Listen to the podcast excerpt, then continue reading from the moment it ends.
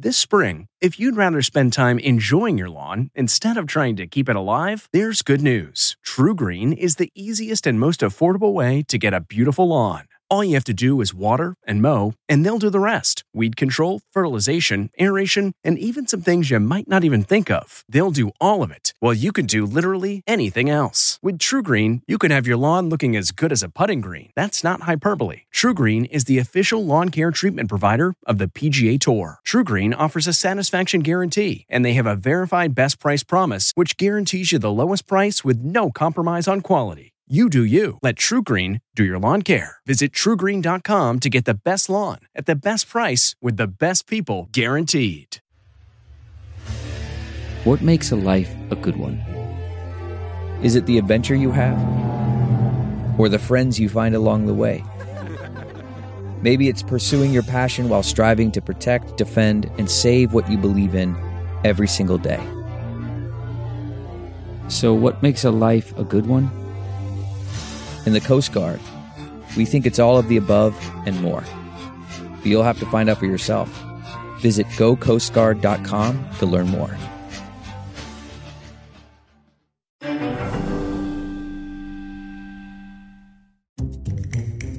You have to put in place a process that has the confidence of your colleagues. I tell people that I never saw politics in the Situation Room, and they say, come on.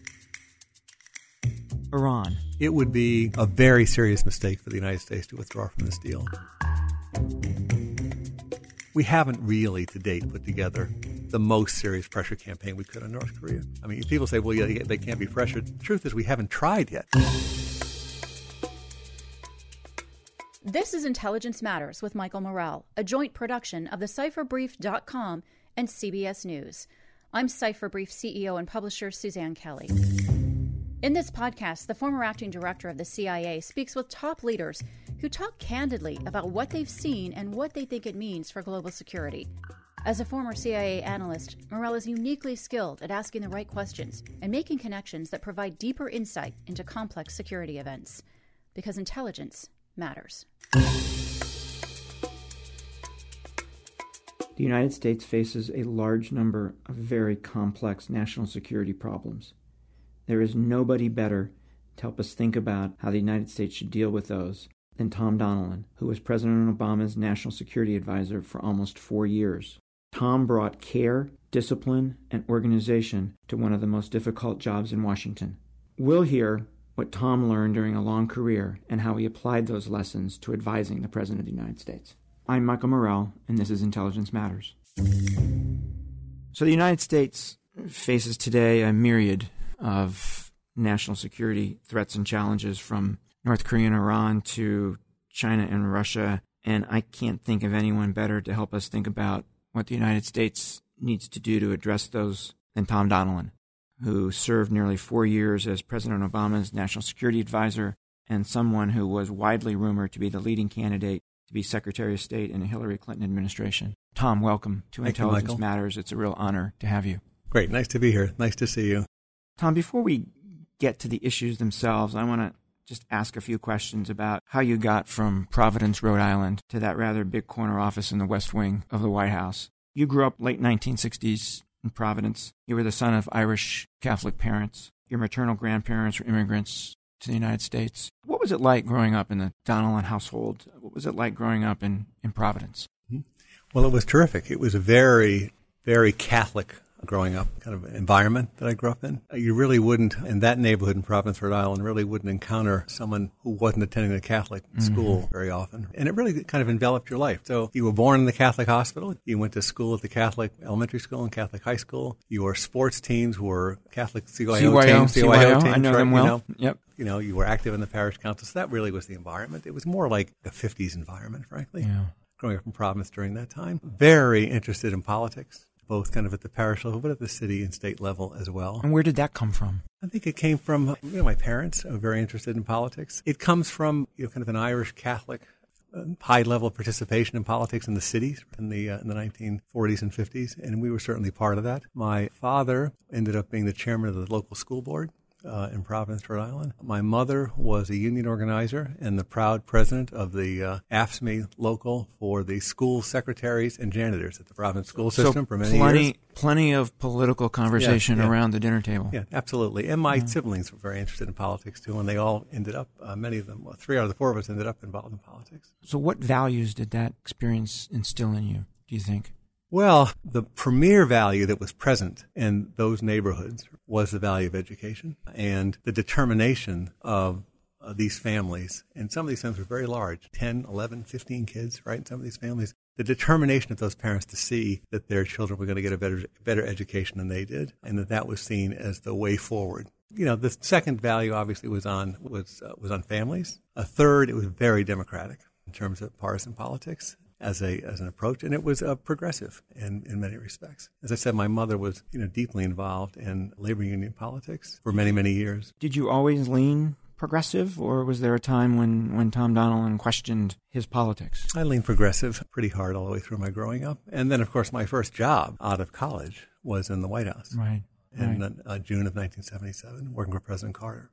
So when you were growing up, Tom, Vietnam was in full swing and the protests were, were starting, were underway. Yeah. Did that did that shape your worldview at all? I was a little behind, a little younger, a little young for that. That was probably four or five years ahead of my, you know, ahead of me, frankly. Was it was it something that was talked about? It was certainly talked about. Yeah, certainly talked about in my household. But again, I wasn't in the draft, for example. I had I had to register for the draft. But the, the high point of both U S involvement in Vietnam and the domestic response to that involvement was a few years before me. You came to college in Washington. I did. Was that a reflection of the interest in politics and the interest in public service and affairs? And It was. It was a couple of things. First of all, I came to Catholic University in Washington, D C I was very interested in politics and studied politics at Catholic University. And, of course, ended up really making some terrific friendships there, including with a number of professors at Catholic University involved in politics, Norman Ornstein, Michael Robinson, who were really terrific political scientists who really were the reason that I, I got involved uh, working in the in the White House.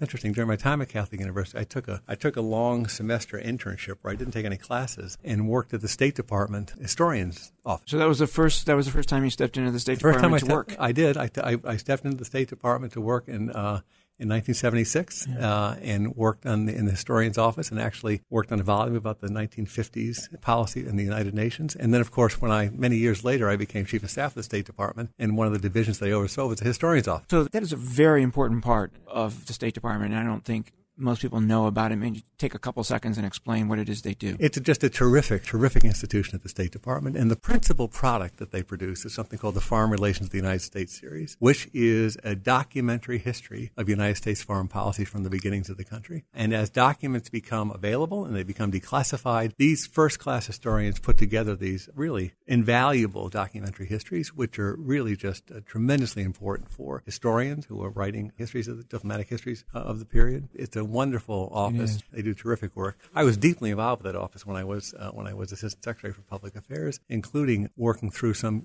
mechanisms which still exist today in terms of deciding declassification mm-hmm. issues. Are these folks full-time State Department employees, or are they academics who, who do this on the side? No, they're academics who come to work full-time for the State Department. Okay, for a period of time. Yeah, right, and or some for their career. Okay. And there's a, you know the position, which is called the historian of the State Department, which is the chief historian. Right. I met with them two days ago, working on some uh, an outline for the Clinton volumes. Wow.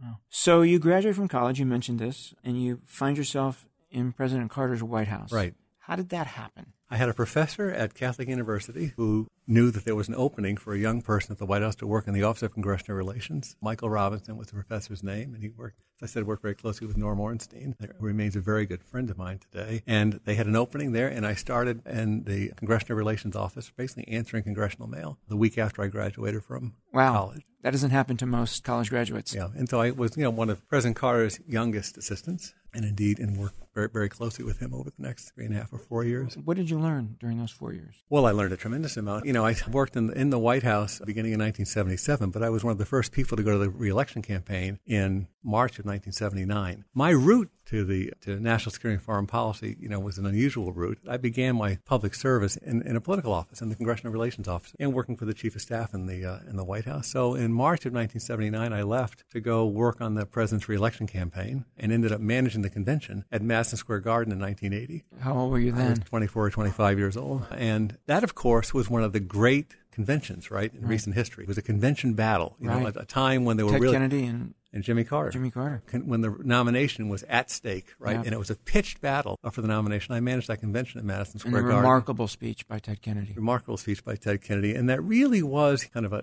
a real change in, in the country's outlook and ideology. There was a really deep set of conflicts on policy in, between the moderate and liberal wings of the Democratic Party. And, of course, what was happening was you had the rise of Ronald Reagan and the, and the New Right during the late nineteen seventies, and it resulted in the Reagan administration in nineteen eighty-one. So I was thrown out on the street in nineteen eighty-one. Right, I found right, my first right. job. A lot by, of other people. By then and... Governor, then President uh, President Reagan. And then you decided to go to law school. I went to law school, but I did something between. I went to Georgia with President Carter to work on his transition to uh, to private life. And so I spent the first eight months of nineteen eighty-one in in Georgia, working on opening up his office there and doing that transition. So this young aide at the White House really developed, sounds like developed a relationship with the president. Yeah, absolutely. And uh, I'm just full of admiration for him to this day. There were, you know, there were you know, obviously quite a bit of issues. It was kind of a perfect storm of, of trends and dynamics during the course of the Carter administration, including a, a difficult economic environment, taking of the Iranian hostages, the uh, challenge uh, to President Carter inside his party and the person of Senator, of Senator Kennedy. So it was kind of a perfect storm for him. He was a very young president. And he was defeated. But I did become close to him. I worked very closely with him. I'm very proud of that association. Indeed, I'm, I'm actually working on a lecture that I'm going to give at the University of Minnesota uh, later this fall on a kind of a, taking another look at President Carter's foreign policy. And we all know a lot of the issues, the Iranian hostage crisis, the failure in nineteen eighty, November of April of nineteen eighty for the rescue mission, right. and all manner of things. But there's actually a lot more continuity. Right. If you look at some of the durability of some of the initiatives, the Israeli Egyptian Accords, which obviously are still an important pillar of security right, in the Middle East, right. the Carter Doctrine in the Persian Gulf, right. you know, the formation of the special forces, which, of course, are very important right. to our, our careers. You know, there was actually much more continuity between his approach to the Soviet Union and, and President Reagan in terms of increased defense budgets and, te- and uh, technology, stealth and other technologies, and also challenging the legitimacy of the Soviet Union with respect to its human rights record. Right. Interesting. And it was really overshadowed. All of that was overshadowed by Iran at the end of the day. It was overshadowed. In an unfortunate way. Overshadowed by that and a number of other things, but you know that's all well documented. You can look at some of the, the difficulties. I think it's also important to, to look at what's durable and what has persisted through bipartisan effort and you know, multiple administrations. It's important to reflect on those things, I think, once in a while.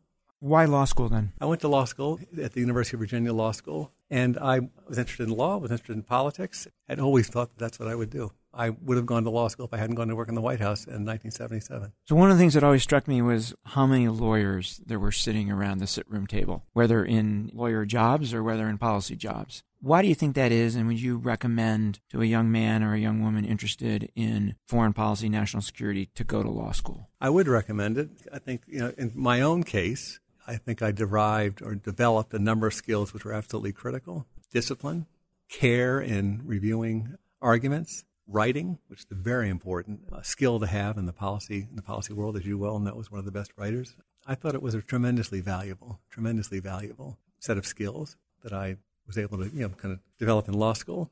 But it wasn't what I was going to do when I got out of law school. When I got out of law school, I was going to open up a consulting firm. Oh, really? Yeah. And this is the importance of mentors.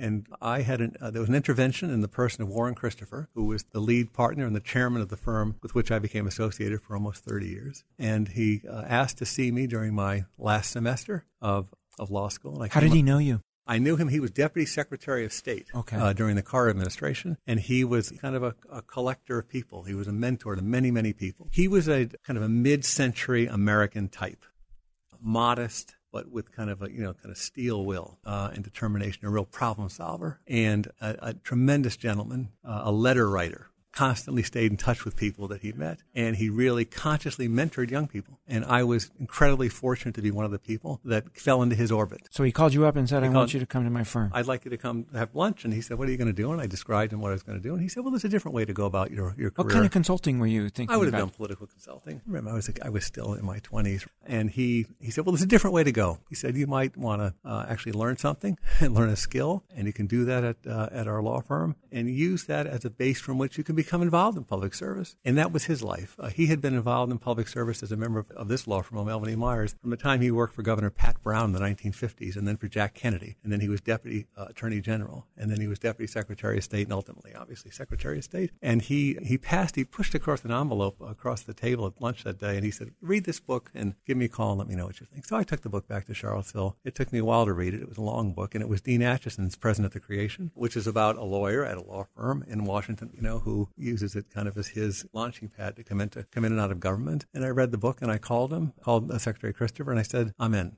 And that's how I began my legal career, and that's how I began my interest, deep interest in foreign policy, and worked on, you know, pretty aggressively working on, yeah. on that issue for the next thirty years. And before we leave the legal question, there is this issue of U S foreign policy and acting in a in a way that's consistent with international law. And you understand how important that is, and I'd love it if you took a minute and explained to our listeners why that's so important. Yeah, well, it's a well, it's absolutely critically important. You know, the law. Let's talk about domestic law first. You know, the law really reflects the values of our society. That's the way it's manifested, is through our law, laws and then judges in turn interpreting those laws. And I, uh, as you know, at the National Security Council, I insisted that we have a lawyer in, in every important meeting that we had, including in the smallest meetings that we had.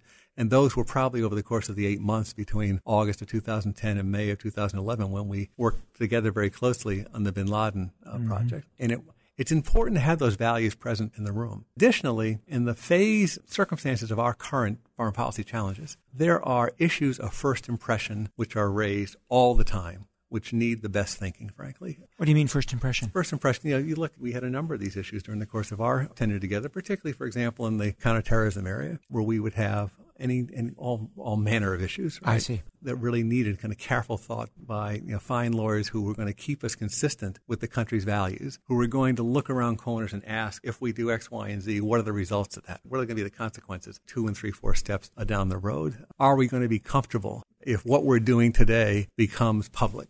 You know, and how are we going to, how will we present it? And how are we going to be sure that it's presented in a truthful way that's consistent with American values and law? I think all those things are really, obviously really critical. And that's the value of having really fine international and other lawyers present in the policy process. And again, that was, you know, it's interesting. That position at the National Security Council arises out of the Scowcroft Committee, the Tower Commission, which looked at the circumstances in the Reagan White House post-Iran-Contra. Iran-Contra. Yeah, right. And that recommendation was that, in fact, you have associated with the National Security Council a senior lawyer. Yeah, I remember uh, several times when we would have a discussion in the sit room and we'd come to an answer, and then and then one of the lawyers would say, well, you can't do that. Yeah, right, yeah, right, you know. You can't break the law right, here, yeah. Which is kind of important. Yeah. So you, you're in your legal career, yeah. um, but you come back to government at the first opportunity when Bill Clinton is elected in nineteen ninety-two. Right. And you served for four years at the State Department, both as the Chief of Staff to Secretary Christopher and then as the Assistant Secretary right. for Public Affairs. You said, and I, I agree with this wholeheartedly, that Warren Christopher is a remarkable man. What what did you learn from him? Well, a tremendous discipline, integrity, a you know a real sense of the importance of your word, the importance of negotiation and diplomacy, how to go about a negotiation. And he, again, he was a, he was a unique, he was a mid-century type of American who had really just tremendously modest a uh, person. A little, you know, it's it's a uh, we're in a different world right now where people put themselves out there much more publicly. People take credit for things much right. more aggressively. You they know, have podcasts. It's a, uh, yeah, they have podcasts, right? You know, it's a different world, right? You know, but he was of a different, he was a different world. So I, I learned a tremendous amount from him, and you know, and he was able. It's interesting. He was able to get the to gain. the confidence over the years of C E Os as a lawyer, judges as an advocate, uh, presidents as an advisor, and other heads of state and foreign ministers as an interlocutor.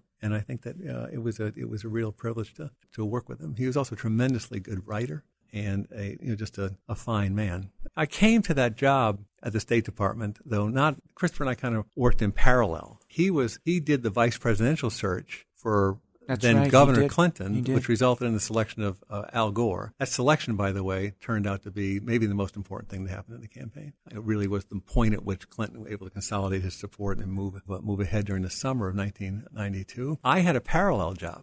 He was working on the vice president selection process. I was charged with overseeing uh, Governor Clinton's debate preparation during the nineteen ninety-two campaign. What and is that like? preparing somebody for well, one of those Well, it's also, debates. I headed up the debate preparation for uh, Senator Obama in, in two thousand eight as well. You know, it's become a very important part of the presentation of a candidate to the country. They're the, you know, they're the most watched events during the course mm-hmm. of the of the general election campaign. I think they're exceedingly valuable compared to what the other stuff that happens during the course right. of a campaign, because it forces candidates to stop and think about their policies and how they're going to present them. You know, and you, you know, during debate preparation, you're saying that the, that the prep is almost as valuable. important as yes. the, yeah. I think it's valuable because they have to stop and then and kind of in the seams and the weaknesses of, of your arguments and your policy positions are tested, and you're tested in terms of your ability to communicate in efficient ways to the American people where you're coming from. So I think that there's a lot of flaws, and there have been innumerable commissions and right. task forces on the weaknesses and the downsides of presidential debates. But compared to the rest of campaigning, I think they're really important, and uh, it does force uh, candidates to really kind of come to grips with how they're going to explain themselves to the American people. Is the focus in debate prep on finding gotcha moments and avoiding gotcha moments by the, the opponent, or is it broader than that? How do I get my strategic message across, oh, or is it all of that? It's all of that. But at the core, though, you there's obviously communications and political aspects to this, but at the core, you have to have a serious confidence in your substantive positions. You have to be able to operate from that platform of some confidence and then move on to the other the other elements in the communication side. So that's how I came to the Of course, Christopher and I were on parallel tracks, and then we joined up in the transition. He became director of the transition in nineteen ninety-two when I was counsel to him during the transition, and then went to the State Department. And he asked you to come be his yeah, chief of staff. Yeah, to come to the State Department, be chief of staff, yeah. So were there issues such as the Balkans, other issues that you and the secretary worked through during those four years that shaped your worldview? Yeah. You know, we a number of issues, and there were, you know, this is the period, uh, obviously, you know, right after the fall of the Soviet Union, and we were able to build on a lot of the things that the Bush forty-one administration had done, Secretary Baker's team had uh, had put together. So if you look at the range of issues that I became pretty deeply involved in, it, and it did it did shape a lot of my outlooks. Uh, Europe, starting with Europe, we engaged in a serious and successful effort to expand NATO. That was a decision after the fall of the Soviet Union to maintain the organization, which had been, of course, built to resist and defend against uh, the Soviet Union, but to maintain and retain that organization and to expand it because it had the ability to expand democracy and freedom, right, and to orient uh, countries towards civilian control, the military, right. and orient them to the West, and I think bring a lot of stability. We saw that and entered into a entered into a, a serious effort to expand NATO uh, during the nineteen nineties. There's been some criticism of that. There was right, criticism right, then, right? right? There was right, resistance right, then. People from right. Georgia, we Canada went, on. And we went too far. We went, we too, went far, too far east. And, and, yeah.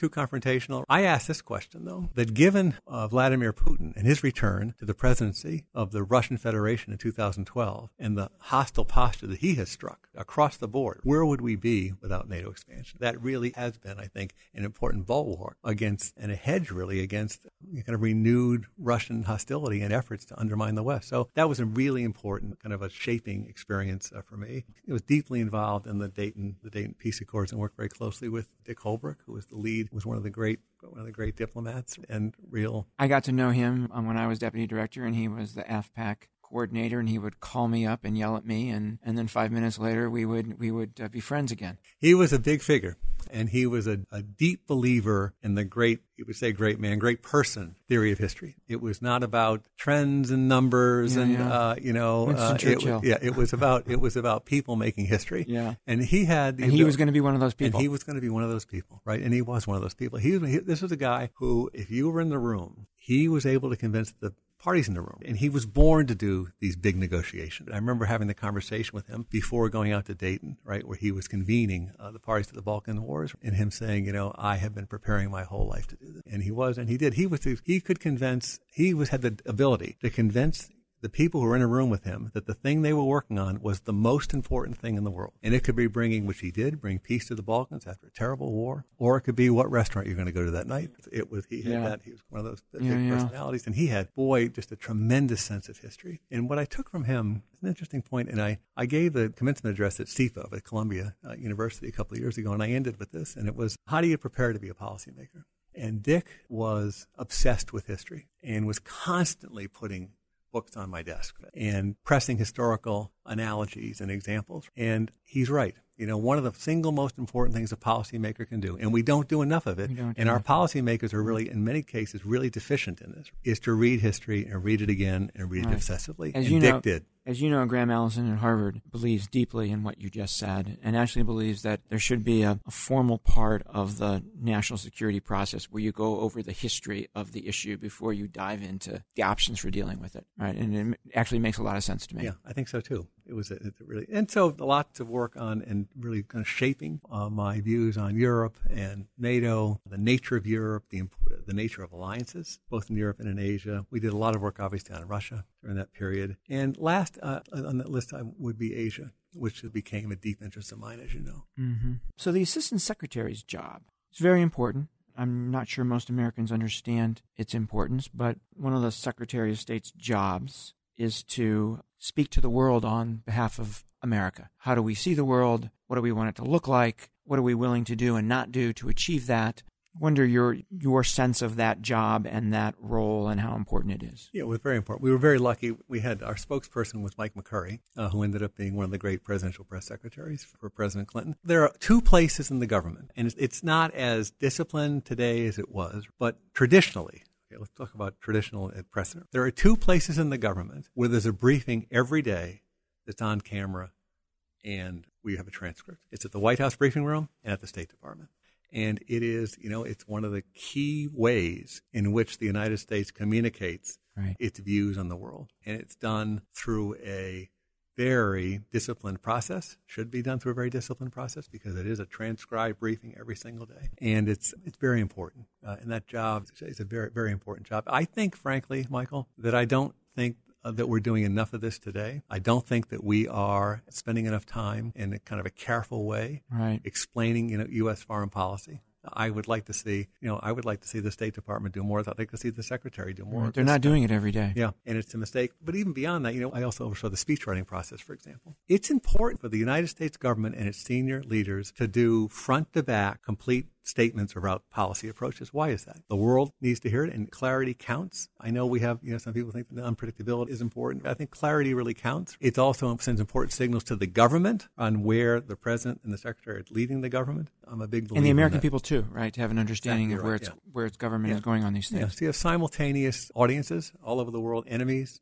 allies, your colleagues. So it's an, I think it's a really important task. I heard George Shultz say once that actually making foreign policy is actually pretty easy if you do three things. If you say what you mean, if you do what you say, and carry a big stick. And we're talking here about the say what you mean piece. And we do seem to be struggling with that a little bit at the moment. Yeah, yes, I think that's exactly right. And it requires discipline. It requires a process. And when you get to the end of that process, you need to have a policy, again, that you can explain the beginning, the middle, and the end of, right? And as a foundation document in speeches and presentations every day, it's really important. And I think, frankly, again, it's a, just a piece of advice, right? right. Uh, I would do a lot more that I think we would be in better shape. So during the Bush years, back to private practice, yep. and then really an experience of a lifetime when Barack Obama brings you into the White House, first to be the Deputy National Security Advisor and, and then the National Security Advisor. Do you remember the first time you met Barack Obama? I met then, then Senator-elect Obama during the period after his election and before he was sworn in in Washington, D C He asked for a few folks to get together in the, in the foreign policy realm, and we got together then, and that was the beginning of our association. What did you think of him? He's a very impressive person, as you know. Scary impressive. He has it, serious and unique leadership skills. And we saw that, obviously, during the course of his career. And a significant intellect. Yeah, yeah. A, a first-class intellect. I also think he has, a turn of phrase, he has a first-class temperament as well, and world-class leadership skills. I think that's all quite fair. I, I know I'm I'm biased, but I think those are our characteristics. You know, everybody has strengths and weaknesses, but I think that those are his, his strengths. So I met him very early on, and then uh, during the spring of two thousand eight, was asked by David Axelrod and, and uh, to come out to Chicago with my colleague Ron Klain to sit down and to with and Senator Obama and to begin work in the spring on the debate preparation, and then was asked to come into the, and then did the State Department transition, and then went into the White House as Deputy National Security Advisor in the, on January twentieth, two thousand nine. Tom, did you see did you see an evolution in the president's view of the world during the time that you knew him? Of course, yeah. You know, all presidents have an evolution, and all presidents obviously build up a cache of information and experiences. And yeah, I, th- I think he would say that he would, and everyone who's being honest about this would say that they're a better president. You know, every year that they're in the that they're in the presidency, they become more at ease making the kinds of decisions that you have to make as president. You build up a deeper information base. You build up relationships around the world. Uh, sure, I saw you saw evolution, right? He came in, of course, in two thousand nine, and the initial priority was on the economic side. Now, of course, that's also the most important important national security priority. Right. You know, the country was in... And we were heading toward a depression, seriously. Yeah, the country was in very bad shape uh, economically in the fall and of two thousand eight and the winter of two thousand nine. He doesn't get enough credit for... Uh... for that. Yeah. And again, it's not a... He avoided the disaster. You know, it's interesting, the on both sides of it, right? You know, the the United States really did suffer real damage internationally as a result of the financial crisis. And that's not recognized as much, I think, in the analysis as it should be, where the United States has been. It was really important for the United States to demonstrate resiliency and the ability to snap back from that challenge. And that, as I said, that may have been, from the perspective of national security, the most important thing that he did was to revolve, which was to work on a plan, successful plan, building on a number of things that the Bush administration had done at the end of their, at the end of their term, to build a successful plan to revive the American economy. And of course, we now have had, you know, one of the longest stretches of economic growth in the history of the country. So what is what you agree is, with that, don't you? Absolutely. That, that, that the economics, that this this linkage absolutely. between ec- economic strength and absolutely and the ability to be to maintain diplomatic and military primacy is absolutely critical. I think, Tom, I think the most important determinant of a country's national security at the end of the day is the health of its economy and its society. It's, uh, it, it, history is absolutely clear on that point. What is what is Tom Donilon's worldview? What what is your view of America's proper role in the world? The, the, the United States is the is the indispensable leader of, of an international order put in place since World War Two, which has resulted in tremendous prosperity and security for this country, and that involves um, building out a healthy economy. Obviously, it is involved building out a strong alliance structure, which is the way that we interact with the world and it can operate around around the world. Our alliances need to be appreciated as a unique American asset. None, no other potential competitor has anything like the American alliance system. And we it, we benefit deeply from them. Exactly. It's not like we're helping them; we're benefiting deeply from it. We, you know, so some of the discussion of late about this, about what it costs the United States in order to have an alliance system, really doesn't take into account the deep benefits that the United States has gained from that system, right, and the work that we've done together as allies over the last over the last seventy years, that the United States has to lead in terms of um, maintaining international institutions, again, which are not perfect, but the United States has been the principal beneficiary of these institutions around the world. I have a, a, a strong belief, as you know,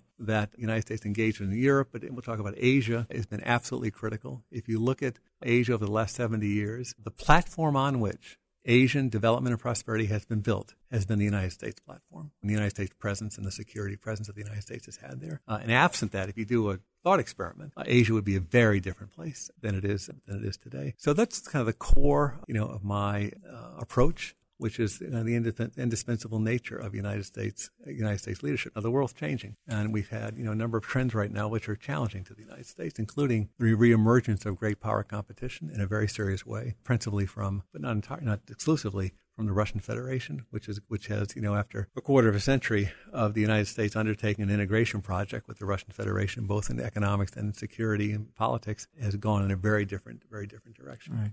Before we, we last piece on that, by the sure. way, the other piece of this is that the United States is just not a normal power. The United States also has been a provider of public goods around the world and a, and a exponent of values which have resulted in uh, tremendous prosperity and security around the world. And we really do ourselves uh, a real disservice to the extent we back off from the promotion of those values. And there is a competition, Michael, in the world today, not just among, as I said, among great powers, but there's an ideological competition in the world today. And the question is being presented to the world today, what about authoritarianism versus liberal democracy? Right? What's better? What's the better system? It's and back, and isn't it? It's back, right? It's back. And there, you know, so, you know, I mean, Francis Fukuyama famously declared, you know, the end of history in nineteen eighty-nine, and whenever he wrote his famous article in the right. book, history is back in a very big way. And there is a real debate in the world that's pushed by some of the major powers in the world, asking the question, what's the better system? So we are in a real fight on this, in my judgment. Tom, before we actually turn to some specific national security issues, last question I wanted to ask you. What are the keys to someone being successful as a national security advisor? It's a um, remarkably important job, difficult one. I know that you have a you have a view on what the role of the national security advisor should be, and, and I'd love to have you share that. Well, it's uh, the national security advisor's job is, to, is obviously to ensure that the president uh, is given everything that he needs or she needs to make uh, to make the best decisions possible. But, but but you know, but more specifically, you run an interagency process, and you have to put in place a process that has the confidence of your colleagues. And, you know, in my case, our colleagues were very prominent people and Americans, right? You know, as I look down the table chairing a, right. a, a principals committee meeting, you'd have Vice President Biden, Secretary Clinton, Secretary Gates, you know, Secretary Panetta, Dave Petraeus, Dick yeah. Holbrooke, and we yes. go on down the yes, line, yes, right? You yes, know? Yes. Uh, and all of whom have deep experience in the government, right? All of whom have strong views. And to the extent that they don't have confidence in the process, you're going to have a real problem in terms of getting timely and good decisions made. So it's really important that you develop a process that that has the confidence of the uh, of the participants. And you also need from the outset to get the agreement of those participants that they're going to participate in this process as the exclusive process for making policy. Dwight Eisenhower said something, once said something along the lines of, a, a good process won't guarantee you a good outcome, but a bad process will almost always guarantee you a bad outcome. And if you go back through history, in recent history, and you look at some of the most serious mistakes made in American foreign policy, you will find a process problem present in a number of those, in a number of those cases. So getting people to buy into that process, participate in it, and it has to be effective and fair and transparent and uh, something in which your, your colleagues are going to have confidence. That's the most important job of the National Security Advisor on behalf of the president. Now, you also have the, the obligation of giving the president your best advice and, you know, ensuring that he has everything that he needs to do the best job he possibly can. So it's a multiple, and you also engage, you're deeply involved in the in the daily briefing of the president every day, involved in his trips and his public statements. So it's, it's a terrific position. Uh, there's a, as you know, there's a historically really important line of uh, important national security advisors that I've derived a lot of wisdom from over the years. It's also, by the way, last thing I say about this, really a nonpartisan group. Now, I had my roots in, in American politics, but as you move into this area, right, it's interesting. If you look at where America is today, and again, I've been involved pretty deeply in American politics for forty years. It wasn't always this way, but there's almost no talking across the aisle in the political sphere. There's almost no relationships across in the domestic sphere, really. There is in the foreign policy sphere, and we're lucky to keep it, that, you know, that some of my, you know, good, close friends and really important advisors, as, when I was National Security Advisor, were uh, people from the other party, were Republican National Security Advisors and other officials who were always available to help. And there is that, there still is that sense of nonpartisanship, protecting the country, right, you know, at all costs, and this great and this tremendous devotion to that above and aside from partisan politics. It's one of the places in the country where yeah. we're still, yeah. where we've still got this, I think, and I, we need to preserve it. Yeah, I tell people that I never saw politics in the Situation Room. Yeah. And they say, come on. And I said, no, I never saw it. I think that's what you're talking about. Yeah, and I'm, and I'm talking about, you know, the um, really the the commitment to the country's security from, uh, from people from both parties, right? You know, I would have uh, my some of my predecessors in once a quarter to sit down and uh, go over things and get critiqued, and mm. uh, and it was immensely valuable. And I remember the the chairman of one of my committees, Mike Rogers, yeah. the House Intelligence Committee, would want to come see you, and you would take the time to see him. Absolutely. So let's let's run through some of the issues of the day, four of them. We'll start with North Korea. Kim Jong-un on the brink of demonstrating a capability of putting a U S city at risk of nuclear attack. The president saying that is not going to happen, along with a war of words between the two that, uh, that in my view, is not helpful. But your sense on what direction we need to go here. Yeah, it's, a, it's obviously a first-class security problem uh, right now. What's happened, of course, is that the in a number of dimensions, the North Korean program has moved more quickly than outside analysts expected. And, uh, and as I said, across a number of dimensions, if you read the, read the what's in the press, right, numbers, the ability right. to uh, to launch over like, long distance, an I C B M, and certain technological aspects as well. I think we need to have a serious. We went through a project in the Iran case where we there's some lessons to be learned. One is we put together a comprehensive and very serious pressure campaign. Now, Korea is different than Iran, right? They're very different countries, and Iran wanted to be involved in the, in the, in the global economy, but we haven't really to date put together the most serious pressure campaign we could on North Korea. I mean, people say, well, yeah, they can't be pressured. The truth is we haven't tried yet to put together the kind of comprehensive pressure that we did with respect and to Iran. Multilateral, and, and fully, multilateral. Fully right? multilateral. And we did last week, I think, and it's positive, that the president signed an executive order giving the Treasury Department for the first time the ability to really to lean into people and entities who are going to do business or, or try to do business with, with Korea and uh, do something about it, including the Chinese. Uh, and I think that's I think that's, I think that's important. So I do think there needs to be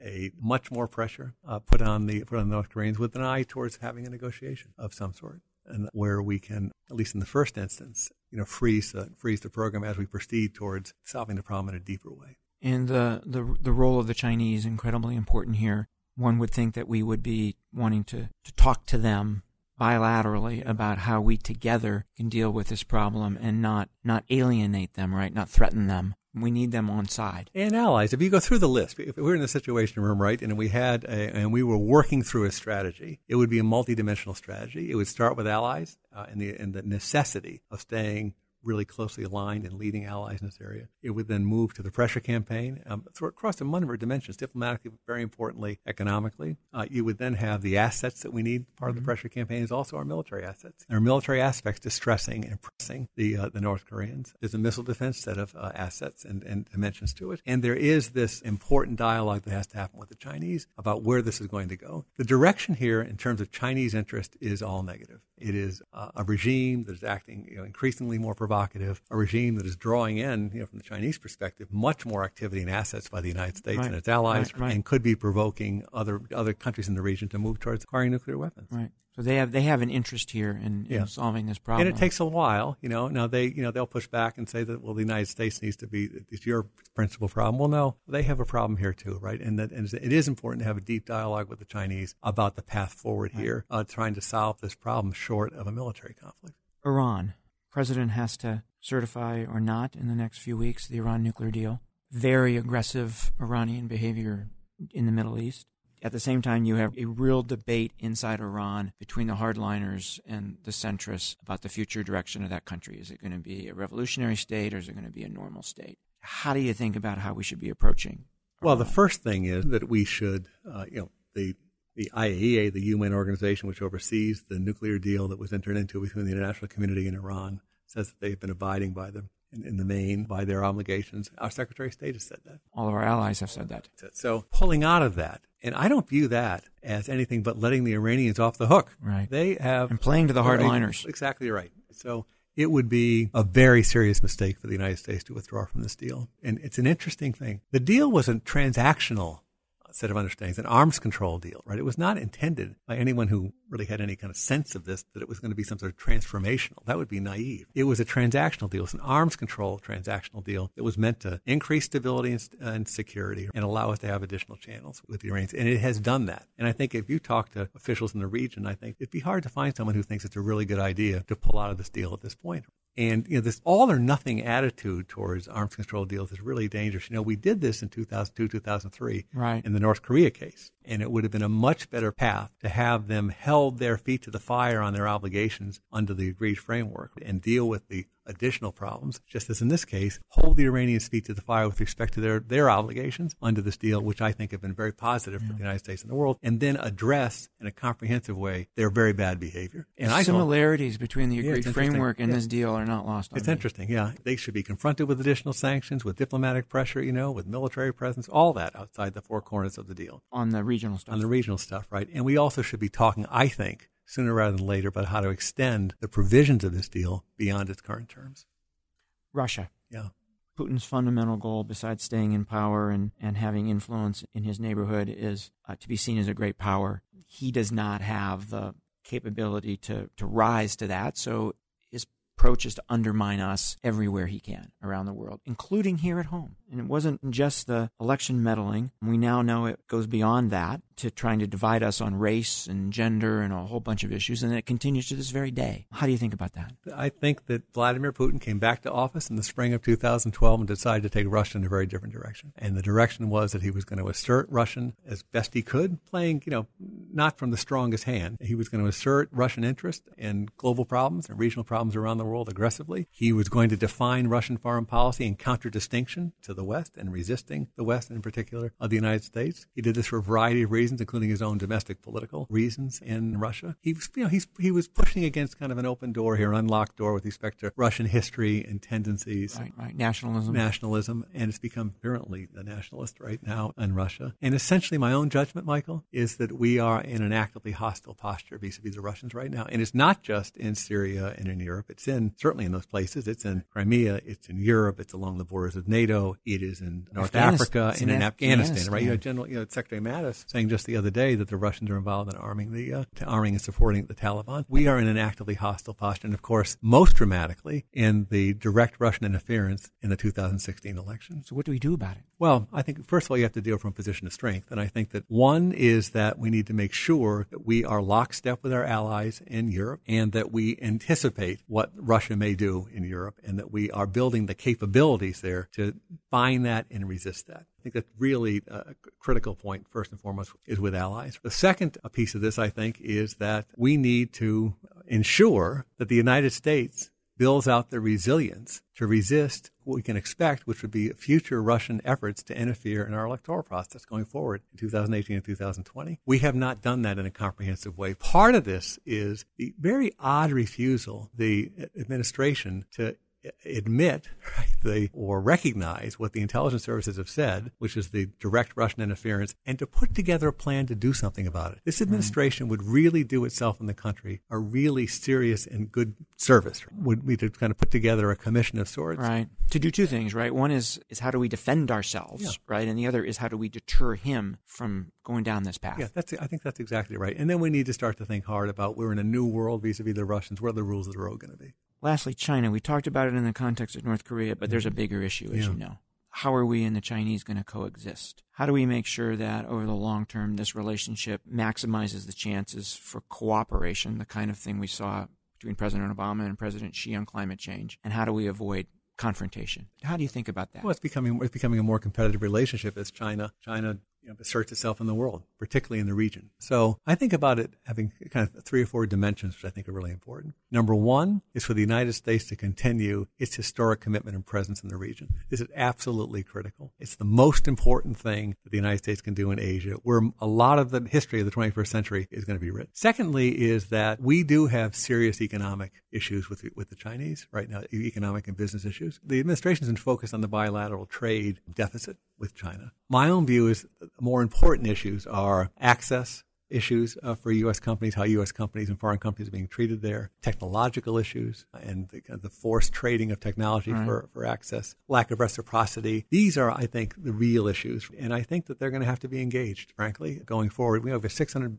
plus billion dollar a year economic relationship, and we need to in- ensure that it's as fair as possible. Critically, I think going forward is the U S needs to really focus on the technologies of the future and to make sure that we're doing the kinds of basic research and investment that we've done historically. We have had in this country, really from the beginning of the country, kind of the American system, right? But since World War Two in the nineteen fifties, we have had a tremendously successful partnership between the government and the private sector in the development of technology. We are falling off on these investments, and the Chinese are not. This is really one of the I think the critical things for us to look at going forward. So, Tom, you have been extraordinarily gracious with your time. If I could just maybe ask you one more question. You have a tremendous amount of experience telling presidents what they need to hear, perhaps even when they don't want to hear it. So I'm wondering if, if you had a private moment with President Trump and he asked you for your candid advice, what would you What would you say to him? I'd say th- three or four things. One is staff the government. We really are in a situation which is inhibiting the United States from doing what it needs to do in the world. We are in a very bad shape in terms of staffing the United States government. Particularly at, at your particularly at, at, state. At the State Department, right? You know, and you know, the principal domestic arm of our of our national security efforts, right? And we're not, you know, I think we've only we've only staffed a couple of the of the assistant secretary positions there. Why are those political appointments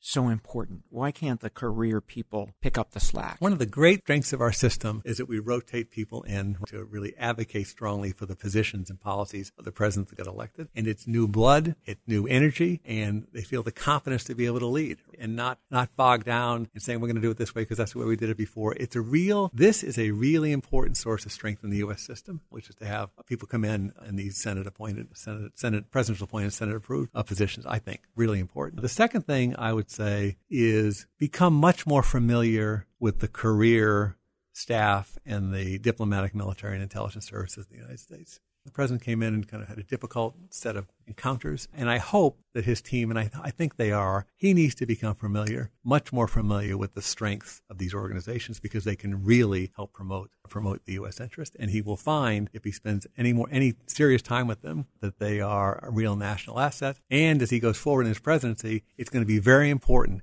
that these individuals in the career, diplomatic, military, and intelligence services feel comfortable bringing forward what they know about what's going on in the world. This is really important. I think third is we need to engage in a really serious reassurance effort with allies. And fourth, I understand that President Trump You know, really got elected in, in some ways through his skillful use of social media. Mm-hmm. Uh, and I understand that's an important way for him to continue to communicate with the country. And and I understand that's that's going to be that's going to be an essential element of his presidency going forward, mm-hmm. my, my observation. Be careful doing this on the foreign policy and national security right. side. I would try to distinguish right. between communicating generally with the country and communicating with the world right. on these things. They're two completely different Two very things. different exercises, and I would not right. be doing Twitter at this. I would be doing something different. I understand the strength of the president's ability to communicate via via Twitter, not in these national security areas. Those would be the four things that I would uh, that I would pass on to him if I had the opportunity. Tom, thank you so much for spending time with us. Thank you, Michael. Great to see you. That was Tom Donilon. I'm Michael Morrell. This is Intelligence Matters. Please join us next week.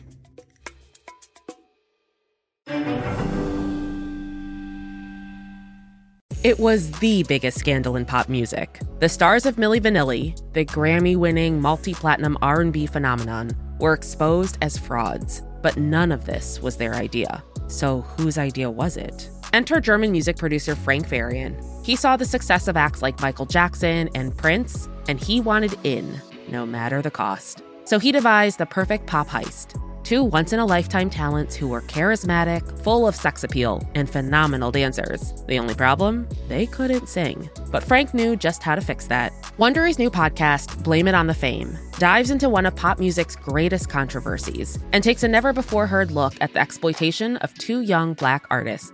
Milli Vanilli set the world on fire, but when the truth came out, Rob and Fab were the only ones who got burned. Looking back now, it's hard not to wonder, why did everyone blame them and not the man pulling the strings? Follow Blame It on the Fame, Milli Vanilli, on the Wondery app or wherever you get your podcasts. You can binge all episodes of Blame It on the Fame early and ad-free right now by joining Wondery Plus.